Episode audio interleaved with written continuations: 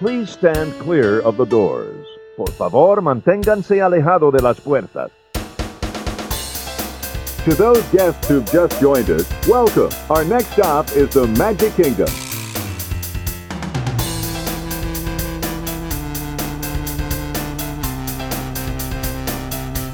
Ladies and gentlemen, we are approaching our station at the entrance to Main Street, USA, gateway to the seven theme lands of the Magic Kingdom.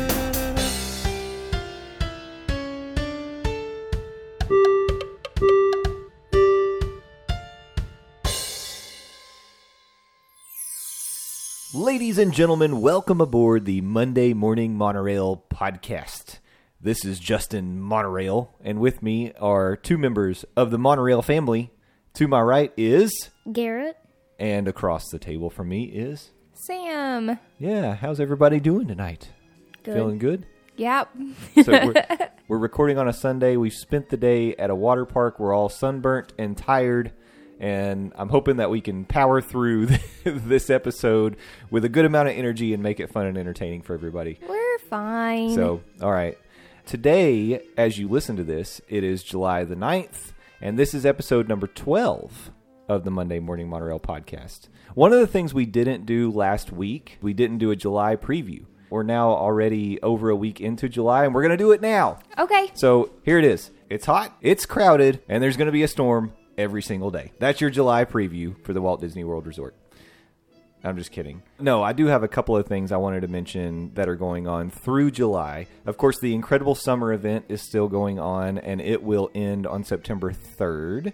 The other thing that's still going on is the Disney After Hours hard ticket event at the Magic Kingdom Park for July. Um, there's actually one today, Monday, July 9th. And then the next three are July 14th, July 21st, and July 28th. One of those days, I'm not going to say which one, is a day that we'll be there, July 28th. Wait, what's a hard ticket event?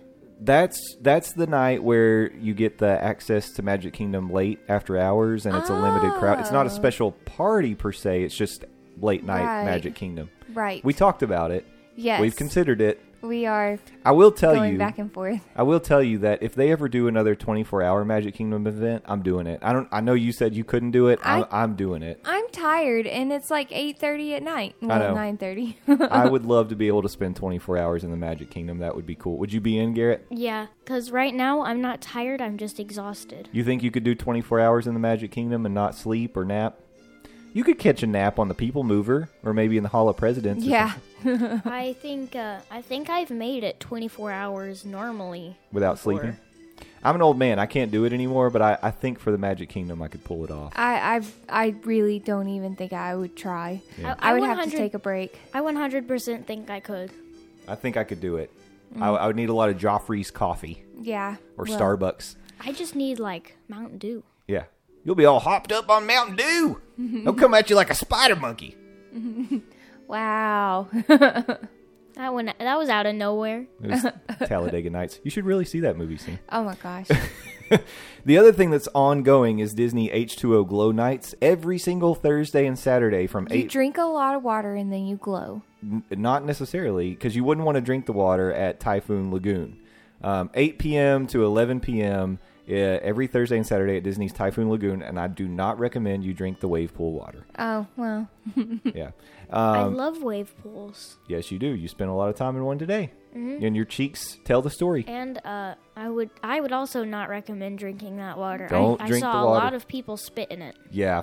And we were chased out of the lazy river today for a mysterious reason. See, I told you all I am not a big fan of water parks, and it's specifically for this reason. I like the slides, the wave pool. I love the lazy river. I like the idea of the lazy river. If I could have that thing to myself, that'd oh, be great. that would be amazing. yeah, I don't really want all those kids swimming around doing whatever kids do. Yeah, let's not even get into that. Um, the other thing I want to mention: don't forget Mickey's Not So Scary Halloween Party starts on August seventeenth. It is early, but I think Yeah. it gives people a chance to really like see what it's like there. It's kind of fun. I really want to do it sometime. And I may or may not have submitted a few questions to Disney Media Relations about the upcoming Halloween party, so we'll see if I can get some information. We're talking about doing a Disney Halloween party episode, which would be pretty fun. I think so. we might have to bring on a special guest who's attended one and can Yes. give us some insights. So that's all the events. Let's talk refurbs really quick. So activate the refurbishment skeletons. The only thing that I'm aware of right now is Magic Kingdom Stitch's Great Escape is still closed and may never return. Are they not going to do anything with it? Oh, they'll do something with it, but Stitch may not ever No, come back. I loved that. Well, I I you were loved in the right too. demographic for that ride. It was amazing. It was like Stitch was really there. Mm-hmm. I like Stitch too. I'm a Stitch fan. I wasn't a big fan of Stitch's Great Escape, mostly because I was a big fan of the alien extraterrestrial encounter that used to be in that spot. I, you would have freaked out about it, but it was super cool. Yeah. Especially the pre-show. You can't beat the pre-show for that one. I like the Stitch one because it's like at that one point where it's like all dark and then the lights come on and Stitch is like in different air Bouncing all over the place. Yeah. Yeah. It was He cool. burped. It was cool. It was no alien extraterrestrial, but it was still pretty cool. And actually, to be honest, it's no Mission to Mars. Um, that was there before that. I actually really liked Mission to Mars too. I never went to that. You missed out. The other things that are currently closed are Liberty Square Riverboat, but it's expected to be back up July 20th. And then actually nothing uh, currently refurbing at Epcot, Hollywood Studio. Well, quote unquote, nothing refurbing at Hollywood Studios and Animal Kingdom. So everything else is wide open. It's summertime. They know the crowds are coming. They can't shut stuff down. You don't want to shut down something like uh, Haunted Mansion when the crowds are there. Oh no. I would, th- I would literally, I would, if I didn't know ahead of time and I showed up and Haunted Mansion was closed, I would have a Disney breakdown the minute I walked onto Main Street. That would, that would not be good. All right, so those are the July events, refurbs, and now it's time to get into the news. Uh, just to give you a quick intro into what we're going to get into today, we got a few news items. We'll have M34D Landon returns. We'll be talking Hall of Presidents today, and then we're going to wrap. No, Boring. it's- don't say that. It's fine. No, it's, it's good. It looked I like know, real I'm people. See. First time. that's what I'm saying. I, I actually, I don't, I don't want to sound like everyone else who was amazed by it, but I did think it was actual people at first. Okay, well, see, that's a good preview, Garrett. I want people to listen to the Hall of Presidents segment because I may have said those exact words. I believed that they were real people when I was your age. Hmm. Yeah. I also believed that it was boring whenever I went. Of course you I'm did. just kidding. Okay, news items. Number one overnight construction is going to impact the Magic Kingdom entertainment on select dates in July. So, this actually came from www.info.com. It was an article by Stephen Porter. I want to give credit where credit is due. On July 12th, 16th, 19th, 26th, and 30th, there's going to be some overnight concrete work that's going to impact daytime operations on the Main Street Trolley Show and the Move It, Shake It, Dance It, Play, play It, Smack It, Pass It, whatever street party in Magic Kingdom. Wow. Hop it. Um, pop it, hop it, squeeze it, twist it. Um, so on those dates, the trolley show will be using the Main Street Ranch Wagon instead of the Main Street Trolley, and the Move It, Shake It, Dance It, Spin It, Squeeze It, Pull It Isn't street that a party. song where it's, It's like no- stop-o-matic or something? no, that's it's the um, Bop It thing. Is that what it's called? The Bop It? yeah, boppets. but that'll be temporarily canceled. So no moving it, shaking it, or dancing it, or playing it.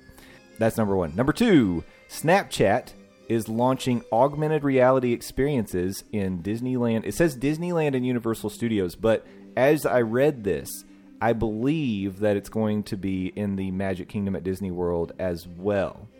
Uh, so it said for the first time ever, Snapchat's launching AR experiences with all three major theme park operators Disney, Universal, and Six Flags. The Minions are taking Universal over, and um, then at Disney, you're actually going to be able to do things like turn yourself into Mickey and Minnie uh, with the new Snapchat filters. Snapchat needs something to boost Yeah, them back up. It's it's fallen off for Yeah. sure.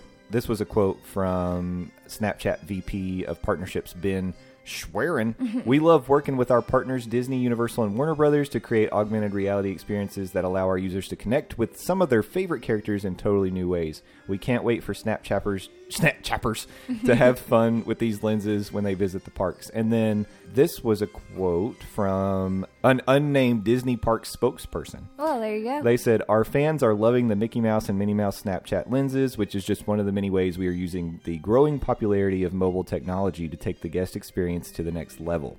Along with offerings like the all new Play Disney Parks app, we can't wait to use this amazing technology to connect Disney Parks guests with even more of their favorite characters and stories.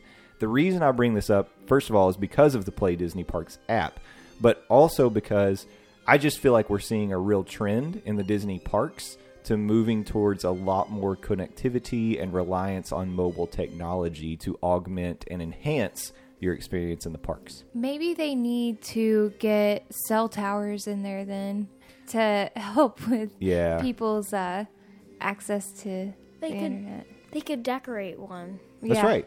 Hide Yeah. them. They could have like stitch climbing one. Okay, so yeah, that's one way to do it if they put a tower in, like put characters on it, but they could also camouflage them.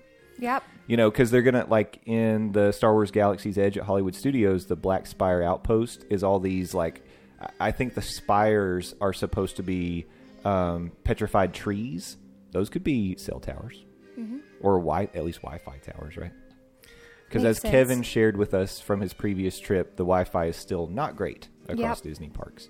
So that's one thing. But the other thing is, we saw a major outage this past week of the Disney Parks app and the My Disney experience on the website that was impacting people trying to make dining reservations and fast passes. Apparently, if you already had the reservations, you could still use them, but as far as trying to modify anything or make new reservations, and it was about four or five hours Oh, no. that that that everything was down. The servers were down, and it and it not only impacted Disney, it was like ESPN's website and everything because they're all connected. Yeah, right. So um so anyway, Soon to be Fox. th- that's something that they need to address and make it more stable. And I don't know. I, I think the kids that are coming up these days are going to be really cool with this whole concept of it being, uh, you know, a multimedia experience um, in the parks.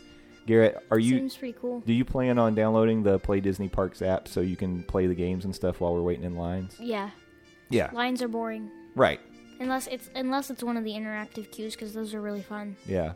And see these I've noticed that they've got like for example, there's a game that you can play while waiting in line for Slinky Dog, and there's going to be a game you can play waiting in line for Toy Story Mania. The Slinky Dog one, the Slinky Dog one would really help. It would. But hey, update from uh from our previous complaints of how long the Toy Story line, the Toy Story Land lines were looking um, when we looked from opening day in the first couple of days. It looks like it's leveled off quite a bit. Yeah, yeah. Hopefully, uh, hopefully it won't be so bad when we get there. Yeah, I mean, we were looking at lines that at least they were posting time wait times of like 300 minutes, Mm-hmm. um, and now when we check, what we've been seeing is like 60 to 90, which That's is a lot better. totally normal. It's not like I was a little concerned it was going to be like Flight of Passage or uh, Frozen Ever After and and be three hour waits for months. Um, actually, the waits are still horrendous for Flight of Passage, so thanks thank goodness I got the fast passes. Yeah, but, definitely. but Slinky Dog's been like 45 minutes, 60 minutes. That's Ooh. manageable. Yeah. I wish It's Beaches and. Cream would level off. yeah, there's that's not Wasn't going to it happen. like three hours? Before? it what? 3 4 hours, yeah. Jeez. Yeah, and we weren't going to wait in that line, but but now the it's really it's really started to normalize, which is kind of crazy it happened so quickly. Mm-hmm. I really thought for the 4th of July weekend it was still going to be pretty nuts in there, but it looks like it's gotten a lot better. So, good news if you're planning on traveling down, you wanted to see Toy Story Land and and again, it really looks like you want to experience that that place at night. The alien swirling saucers look so cool at night. Oh mm-hmm. yeah, I I really want to go in that land at night. Definitely. Toy Story Land at night. Yeah, looks like it'd be awesome. One last thing, and I wanted to tell you guys about this because it's going to be in effect when we visit the parks here in a couple weeks. Disney Springs announces weekend Beat the Heat DJ dance party through August 12th.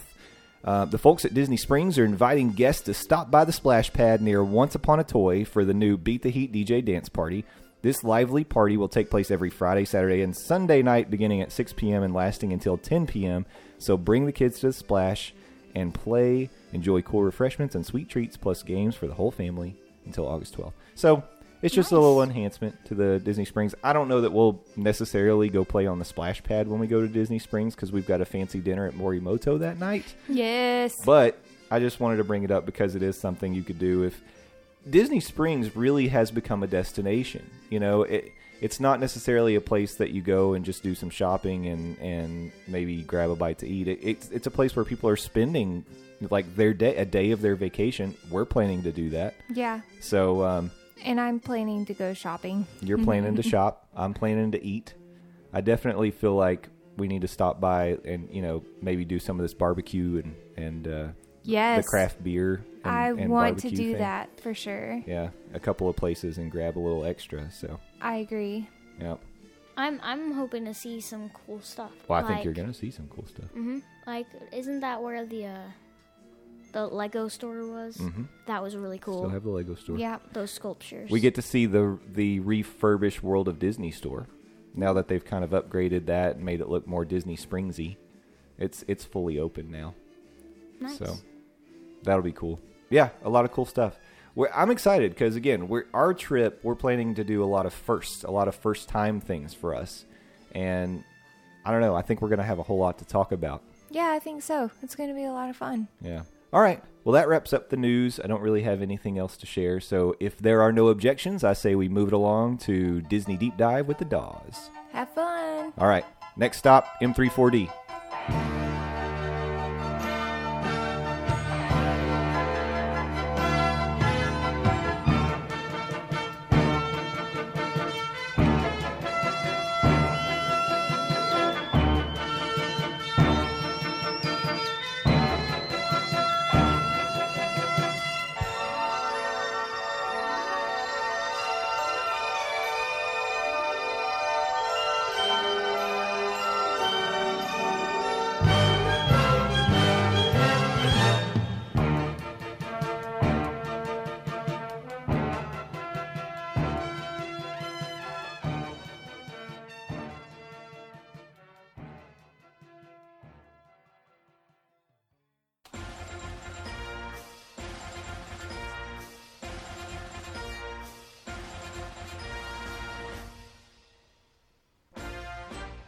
Ladies and gentlemen, welcome back to the Monday Morning Monorail podcast. This is M34D, or as we, like to call it, the Disney Deep Dive with the Doz. Joining me, because he is the fourth piece of that alliterative title, is the Doz himself, Landon the Doz Doan. Landon, welcome back to M34D and the Monday Morning Monorail. Hey, uh, glad to be back, and don't blame me. I voted for Kodos. Fair enough. We will keep the blame squarely somewhere else. Well, you might be wondering why am I hearing "Hail to the Chief" right now? You know, Very loudly, I want to point out. it is. It's blasting. It's blasting, landing out. In fact, I'll I'll fade it down just a little bit for Like us. Like America and freedom, it's coming to overtake you and overpower you, whether you want it to or not. Had to be a better way to phrase that. That's right. Um, you know, this show or or the attraction we're focusing on today, it probably would have been a little more appropriate last weekend for our Fourth of July Independence Day spectacular, but our schedule got bumped back a week because of Kevin taking over a whole program, and then Lana got bumped. And let's not get on to the all all the gory details. The point is, we're getting to it now because today we're going to focus as as kind of a a post Fourth of July tribute on an attraction. Again, a day one attraction to the Magic Kingdom Park. No, no, that's not the way to frame it. Frame it that we're getting a jump on 4th of July 2019. So it's true. We're a year ahead of time, as, as we tend to be. We're futuristic like that, um, and that's the way we're going to spin it. We are celebrating Fourth of July 2019, and, and you know what? That kind of feels appropriate because all of the holidays just keep kind of expanding their their celebratory periods. Disney's guilty of it too. I think we talked about it on last week's podcast that the Halloween parties are starting August 17th this year. I, you know, I like Halloween, and I like the way Disney does Halloween. That just seems way too early. like, like, can, can can we at least wait until like the second week of college football to maybe start talking about it? like, come on, guys. yeah, that's still squarely in the summertime, not even fall. But in that spirit, we are celebrating next year's Fourth of July by talking about. I haven't even announced it yet. Oh, the, oh yeah, yeah. You should probably get around to doing that. the day one attraction, one of the most technologically advanced day one attractions, because it's full of animatronics, and it is, of course, the Hall of Presidents. And I wish I could just kick right back into Hail the Chief, but I'm afraid what that'll do to the podcast. so Yeah, it nearly derailed the monorail the first time you did it. Yeah. So yeah. we can't we can't get too fancy over here. We're gonna stay in our lane. Um, so let's start the way we normally do, and that is with a little introduction to the attraction itself. Because what you might be saying, I'd be shocked if you're saying this to me, but what you might be saying to me is, Justin, I'm not totally sure what the Hall of Presidents is. Well, it is a you could call it a multimedia presentation, movie and show, um, lasting about 25 minutes, located in Liberty Square. You are going to be treated to a very patriotic film in the beginning that kind of tells you about the story of America in a very touching and inspirational way.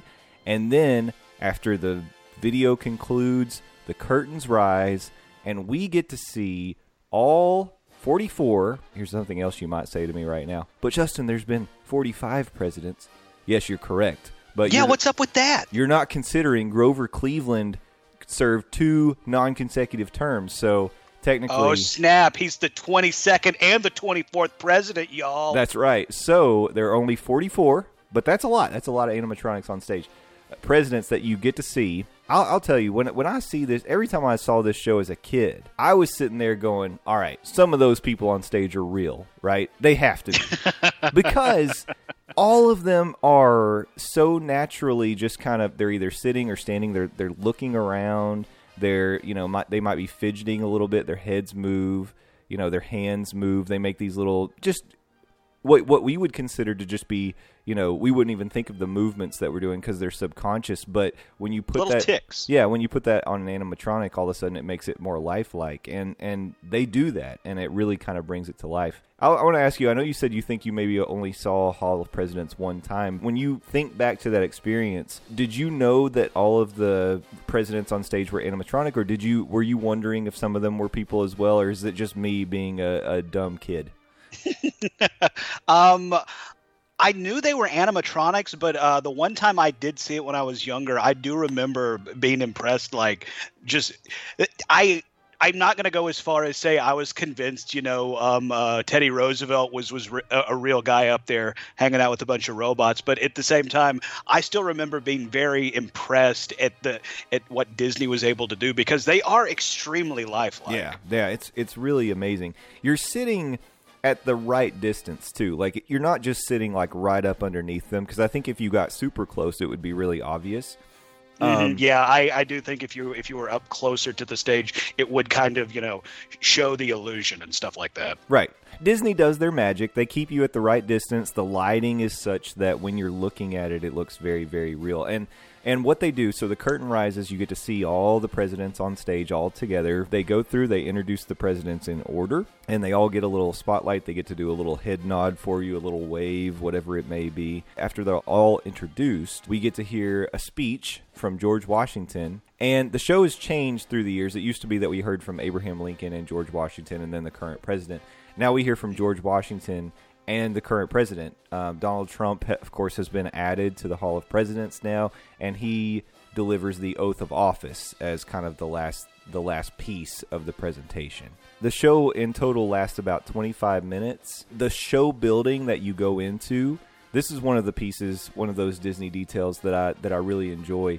It's supposed to look like the uh, Philadelphia Independence Hall, and I did a little research on this because I've always I've always understood that to be the case, but today I pulled up a picture of the Hall of Presidents at Magic Kingdom and put it side by side with Philadelphia's Independence Hall. And I got to tell you, the length the Imagineers go to to make these things look authentic is so impressive. And the Hall of Presidents is no exception to that. Doing a side by side comparison of the pictures, I mean, you can obviously tell which is which, but I'll tell you, especially like second level up to the clock tower and then the dome at the top, it's really accurate. It looks really good. And I appreciate you doing the research in this, but is it really that surprising that Disney and their Imagineers and doing the Disney Magic quote unquote trademark right there? Is it really that surprising that they got almost a one to one replica? No, it's not surprising, but I like to I like to bring that verification to the discussion just to say that yes, it's absolutely true. I've never been to Philadelphia. You know, my only way to do a comparison is to do a Google image search and bring up the Independence Hall. For me, even though I, it doesn't surprise me, it almost gives me that sense of, yeah, that's right. You did it, Disney. You did it once again. I never should have doubted you.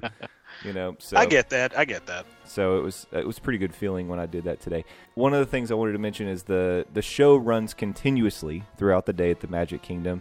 One of the ways that you can determine when the next show will start is actually the clock tower above the marquee. The time will change on the clock to tell you when the next show is going to start so you can be ready for it. Hmm. But you may not want to just try to arrive at the Hall of Presidents right when a show's getting ready to start because before you ever go in to the Hall of Presidents, you can spend some time in the rotunda in kind of the waiting area. There's a lot of things to see in there as well. You actually get a chance to kind of peruse an artifact collection and they have a few different really interesting things that that you might want to see. A couple of things from George Washington. They actually have some dental instruments, but they also have a beer mug from George Washington, oh, nice. which is kind of cool. Ironically enough, uh, uh, that's the one Disney park that uh, up until recently you couldn't get alcohol in. Yeah, but exactly. but they have the first president's beer mug there. What's up with that? yeah, um, that's true. Kind of ironic.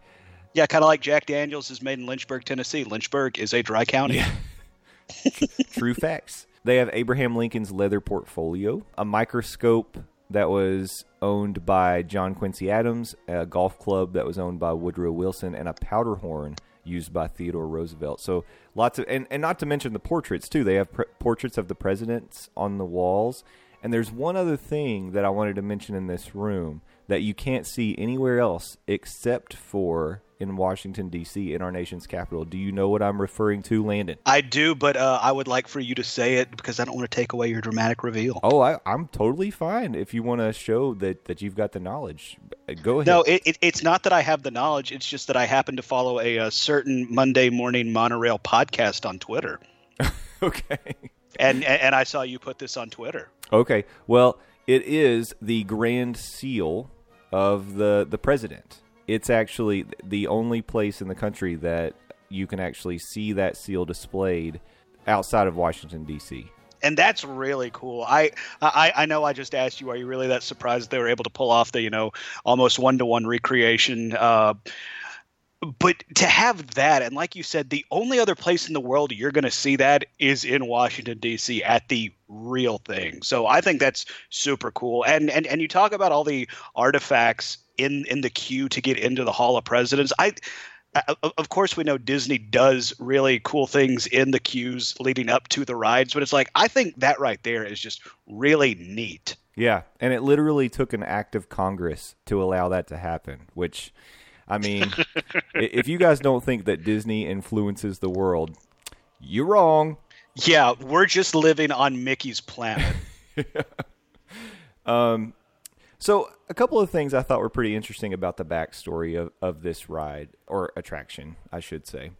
Originally, Walt Disney wanted an attraction similar to this, and he wanted it to be called uh, One Nation Under God. And he was going to have this actually debut in Disneyland in Anaheim. When Disneyland became such a huge success, they actually proposed an extension of Main Street USA that they wanted to call uh, Liberty Street at Edison Square. Now, the figures were going to be uh, the presidents were still going to be in there, but they were going to be wax figures of the presidents. Yeah. yeah, because that's that's exactly the type of material you want in in a humid, uh, very hot uh, climate. Nothing but wax figures. just wax, just wax Yep. it up. G- Go wade through the presidents in, in the Hall of Presidents. But the humidity and the heat wasn't necessarily the, the deciding factor why they went away from that. They really wanted the figures to be animated. They want them to move and, and look realistic. Um, as but at the time, the technology just wasn't ready to do something like this.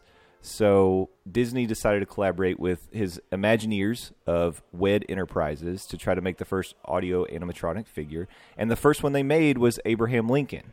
This was the show that actually ended up debuting at uh, Disneyland, which was the Great Moments of Mr. Lincoln, Great Moments with Mr. Lincoln show, where Abraham Lincoln's actually sitting in a chair. He actually gets to stand up, give a speech. The first time you would ever have been able to see this was at the 1964-1965 New York World's Fair. They developed this technology. The show was really just Lincoln giving a speech. He gave kind of a, his greatest hits for about five to seven minutes, and then that was it. They decided that this was kind of the the building block that they needed to go ahead and build out that one nation under God show.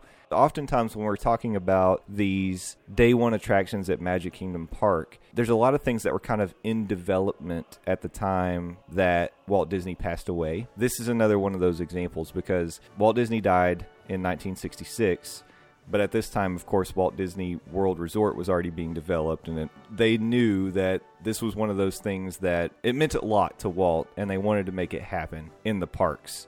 They actually created the Hall of Presidents show, kind of in you know in honor of of Walt, with all the animatronics, and they made it happen despite all the technology challenges that they had. They realized Walt's dream, and this did debut with the park October 1st of 1971 and and you said it earlier and I, this is something i'm sure that's going to be said many times on this podcast. The technology just wasn't there at the time.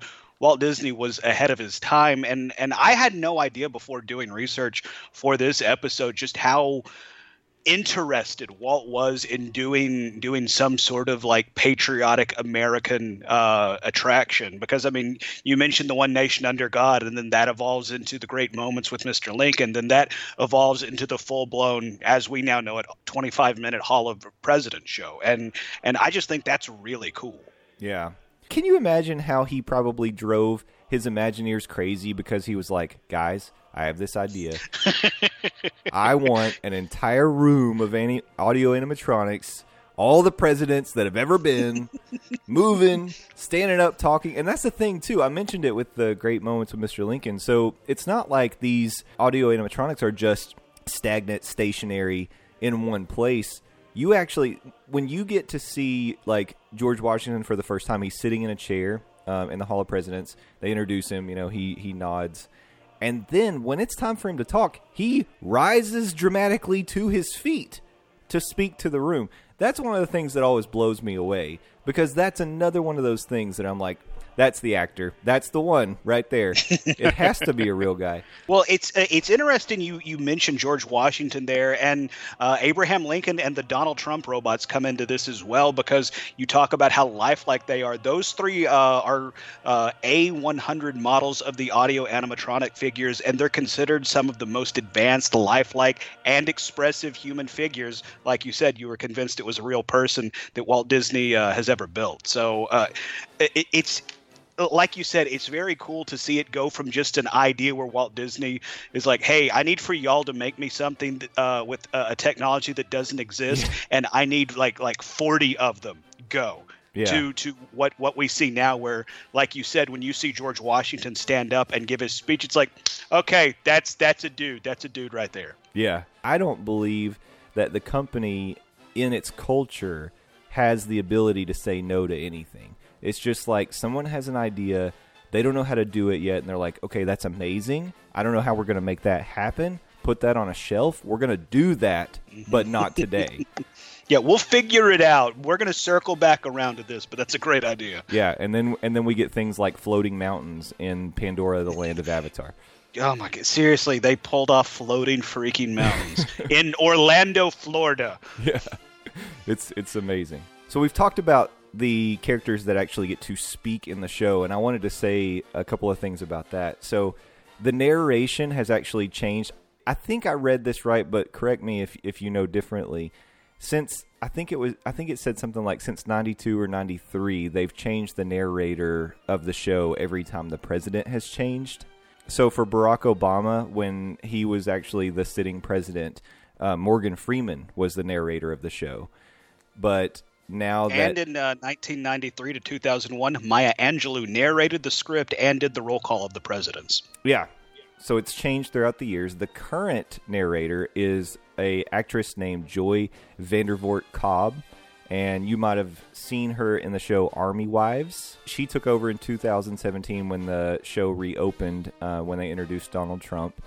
And George Washington is actually voiced by someone named David Morse, who actually played George Washington in HBO's miniseries John Adams.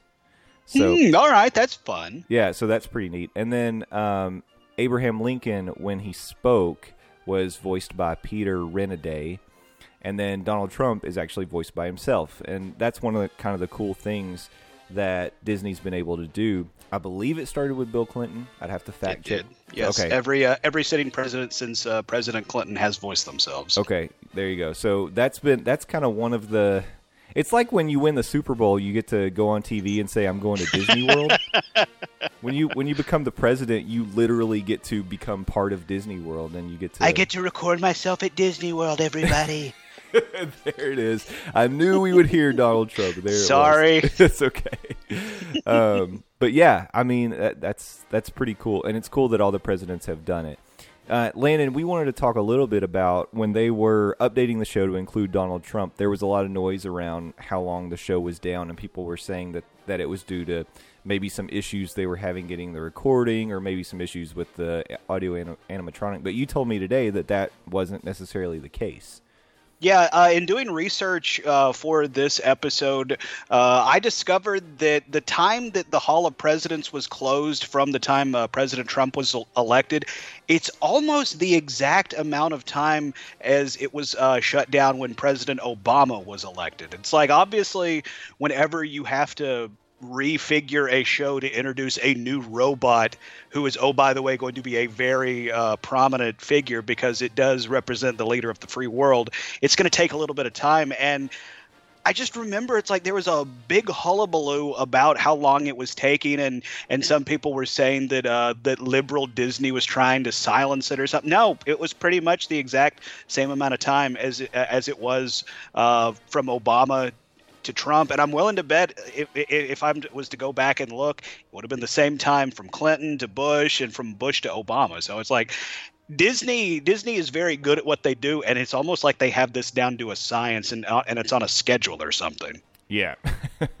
yeah, I would agree with that. You know, and they and they have to wait before they start developing that animatronic until they know who the next president's going to be. And then and then it's just kind of racing the clock, right? So it takes time uh, to develop a lifelike looking uh, representation of whoever the, the president is. I will tell you this: when I was looking at pictures of the Hall of Presidents today, I, you know, I watched a few clips and different things, and one of the things that I think I, I probably think about this every time I see the Hall of Presidents is, man, our presidents used to dress way cooler than they do today. That's all I got to say.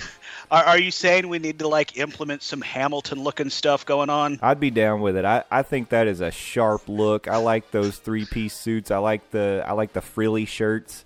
I like How do, how do you feel about wigs, man? Because because wigs were a very important part of that I actually was thinking about that too, and I was like, you know, it, it kind of brings like this, I, like almost a regal kind of a feel to it. Those powder wigs, like I, I Mhm. like that a little bit.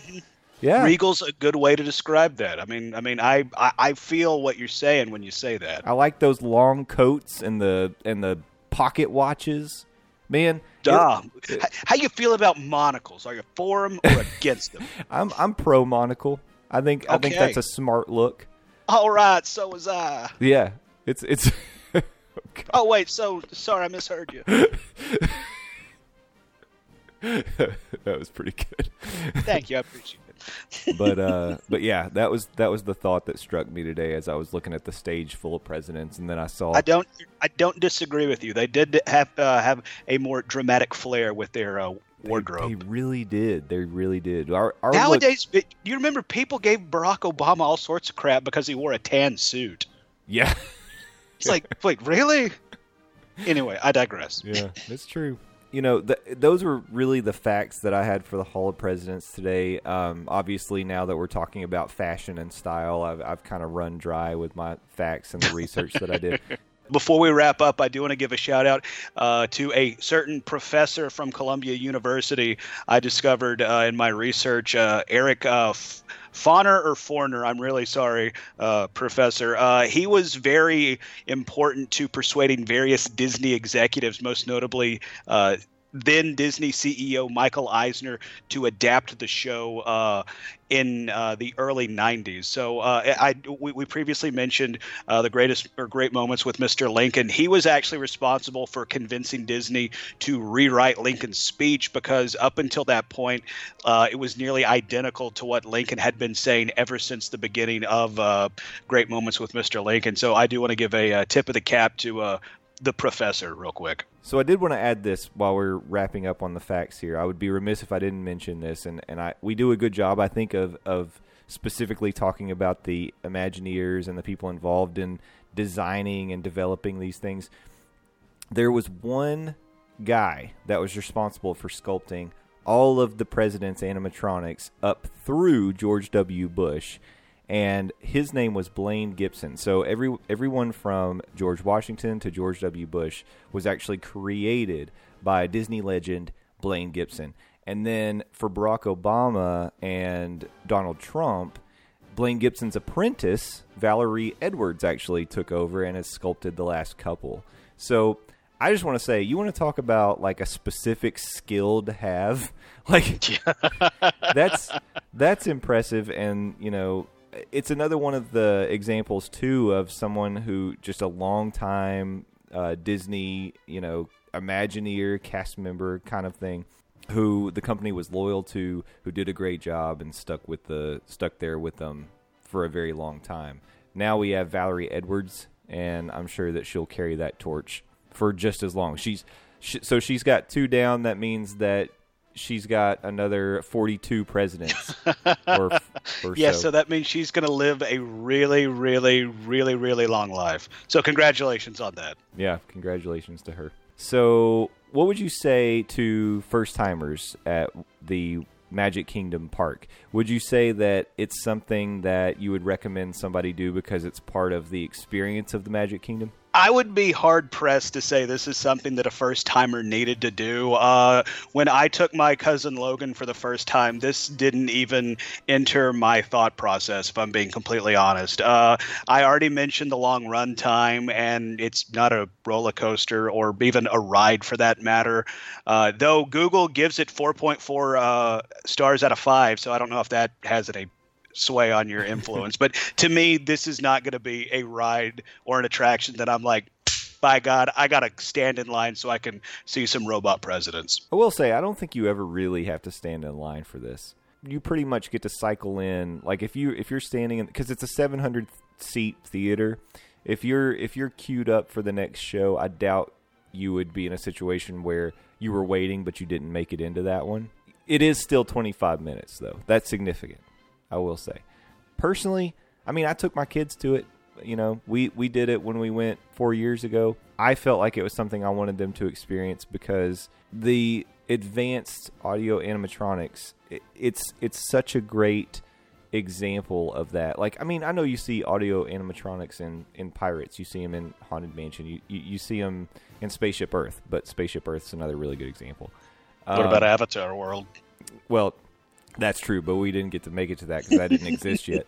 I felt like I wanted them to kind of have that same experience that, that I did as a kid of, of looking up on that stage and having that wonder in your mind of like, are are those real people or are they robots? I don't know. So so I took them and I and I think I would tell people first time going to the Magic Kingdom if you can fit it in, yes, because like you said, it's it's air conditioned. It's a it's a break. Yeah, it it's a it's a break you know you're going to be doing a lot of walking you're going to be out in the heat maybe if you can time it with that three o'clock thunderstorm that always comes through in the afternoon it's it would be perfect i recommend you do it landon says you can wait you know do it on your second visit yeah, um, but they do have air conditioning, and depending on how hot it is, uh, that could change your and my opinion. That's true. Well, I think that'll wrap it up for today. Landon, thank you for joining me as always, sir. And, Glad to do it. And if you all would like more Landon action, you can get that at buttmunchchips.com. He's got a couple of podcasts you can listen to. He has Near Fall Radio which is all about the sweet science of professional wrestling. And he also has Game of Thrones Talk or Got Talk, which is all about the award winning HBO so- show Game of Thrones. So we're going to wrap it up for today. Landon, thank you once again for helping me with the Disney deep dive with the Doz. Hey, glad to do it. My name's Landon Doan, and I approve this podcast segment.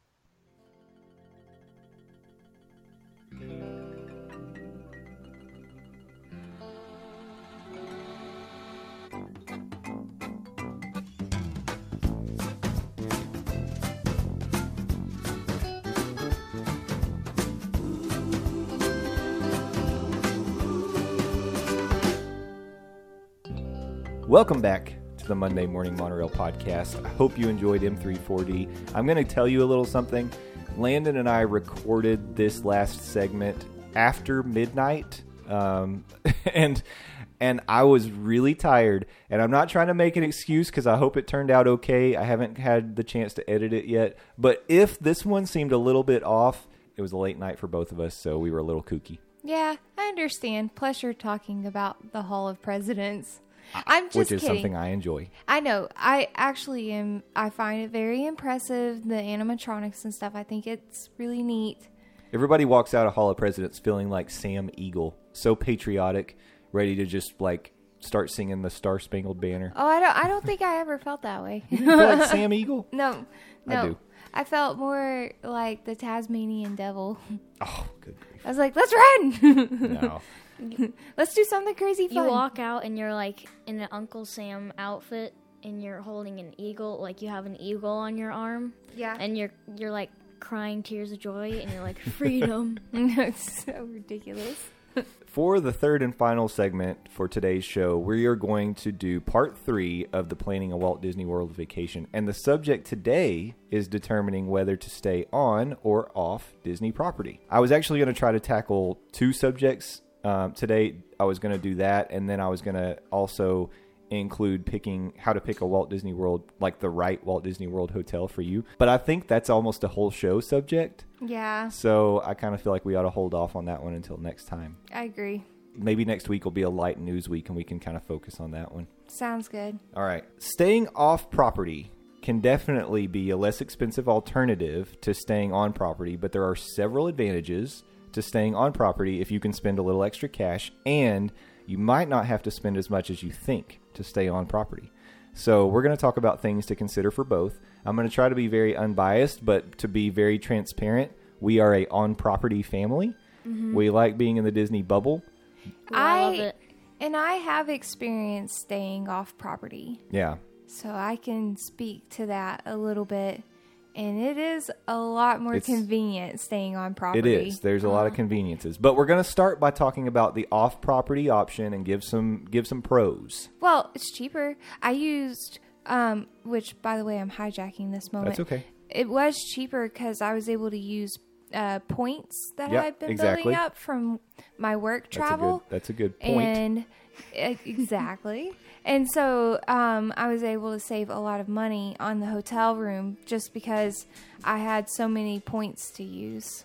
yeah. So Yeah, and the other side of that is if you're not using points, you could be at least gaining points if you stay at a Hilton or a Marriott or something like that. So, and they have very good rewards programs. And the people at the hotel, they may not be like doing the cast member courtesy stuff, but they're still pretty awesome because they, I mean, at least they were to me, you know. Mm-hmm. But I also stayed at their hotel exclusively for all of my travel. Right. So You were a you were a valuable rewards member to them. yeah, so they were really made cool. a difference. You're a VIP. Um, so I will say that staying off property, your dollar can go much farther in terms of the quality of co- accommodations that you can get.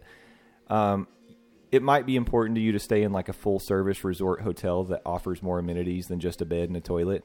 And I mean, you'll definitely get more bang for your buck if you stay off property in that case, as competition tends to bring the off site hotels' prices down just a bit.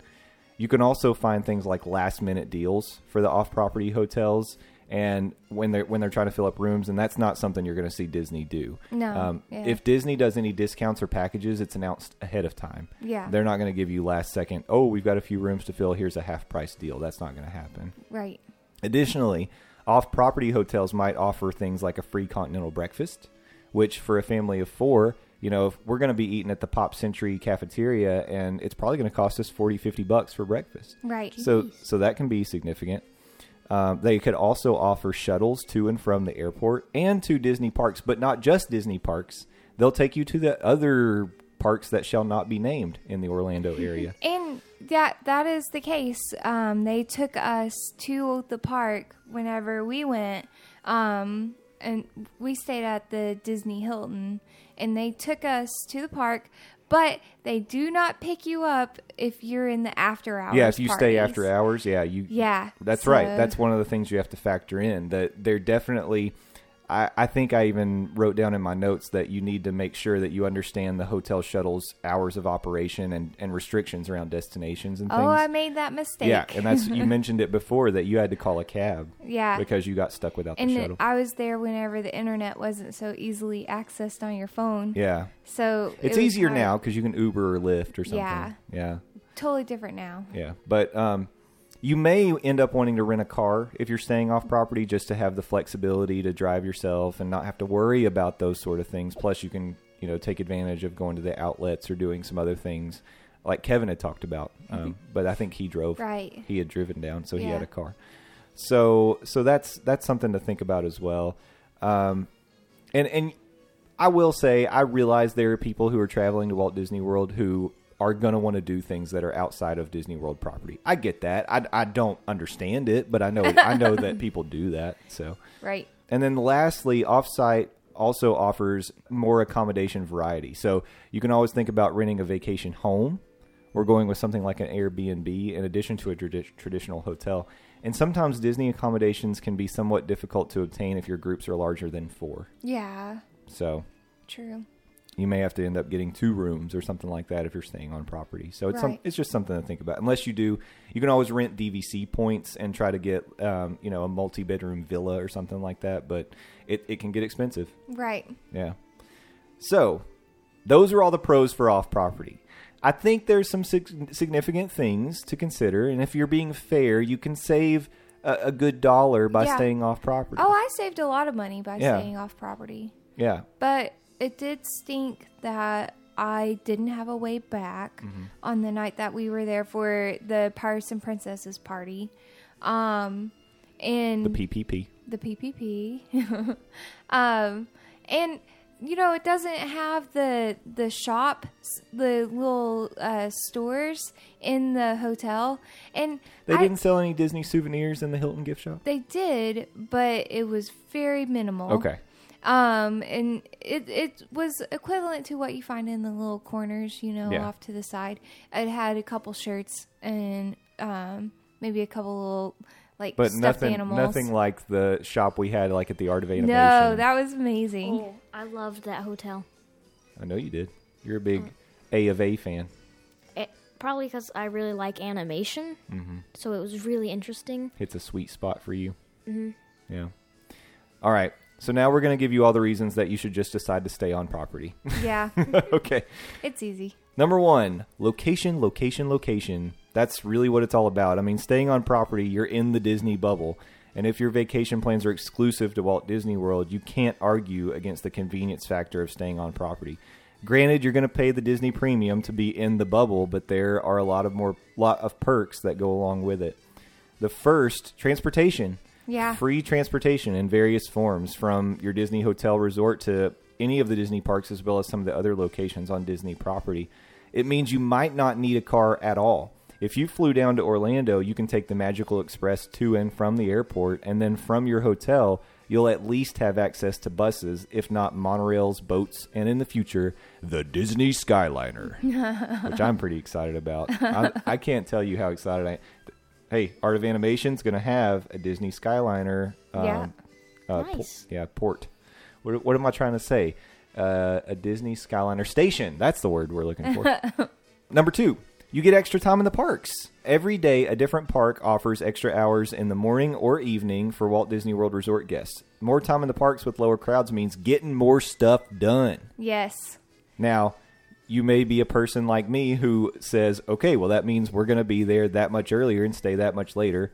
Um, that may not be true for everybody. I know Sam's eyes start to glaze over when I start talking about things like that because she's like, she's like, yes, we have the option to do the extra hours. We're not doing that anymore. Yeah. Uh, well, but it is I don't true. mind to get there early or stay a little later, but goodness, just don't make us run everywhere. Well, with extra hours, you might be able to slow down just a little bit. It just means less sleep. I got to Yeah. make sure to get us up and fill up all of our refillable mugs with coffee and get us out the door. yes. Number three, the dining plan. So if you book your stays through Disney, then you can package things with your hotel like the dining plan. Now, we've talked in the past about the dining plan. The way that you really maximize your value is by Getting like, the most expensive thing. you eating every meal, getting the most expensive thing you can. Uh, but some people find that it is valuable to them. Some people like to go ahead and pay for their food ahead of time, and then you don't have to worry about it while you're there. Garrett, you're nodding, so you really agree with that? Okay, I appreciate the support. the other thing is, in the fall when they're trying to fill up those rooms, they offer free dining a lot of times. So if you stay, you know, depending on the level of the tier of the hotel that you're staying at, you might get the quick service dining plan, the regular one, or the deluxe dining plan Yeah. which you have to pay rack rate for the room if you get that deal. But some people will do it because hey, free food is free food, right? Number four, full immersion. So when staying at Walt Disney in a Walt Disney World resort, you're surrounded by Disney magic from the time you check in to the time you check out. You get Disney theming as well as the world class Disney cast member service.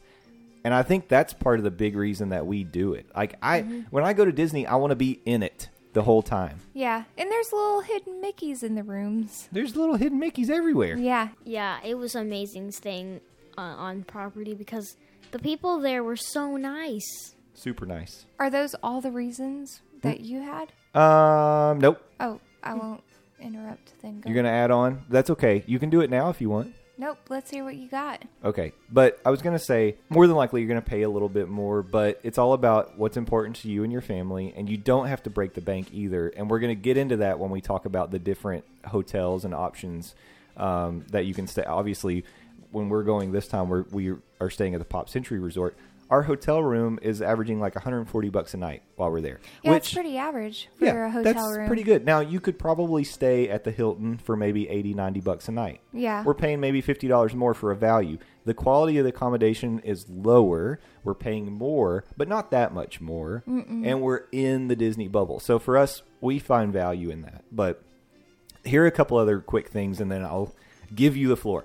Um, early access to advanced dining reservations and Fast Pass Plus reservations. Yeah, that's nice. So for guests staying at the Walt Disney World Resort, you can book dining reservations 180 days in advance of your check-in for the length of your stay up to 10 days. but you Now- still can't get Beaches and Cream. Right. Now here's the thing about it. 180 days is the same reservation period that people staying off property have, but they only get that 180 days. Now, if you're staying at a Walt Disney World Resort, you get 180 days plus the days that you're staying.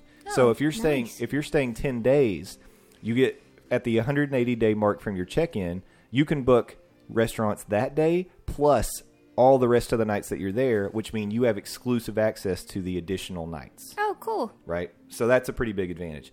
The other one is for fast passes. So Walt Disney World Resort guests, they can reserve fast passes 60 days in advance of their check-in day. All other guests book fast passes starting at the 30-day mark. Yeah, Oh, that's cool. Right. So staying has its perks, right? it does. Definitely.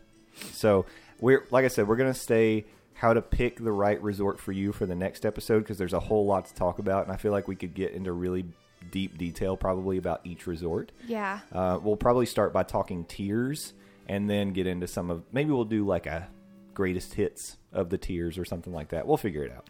I, I might be a bit biased. You you might be. Well, you already know your value pick.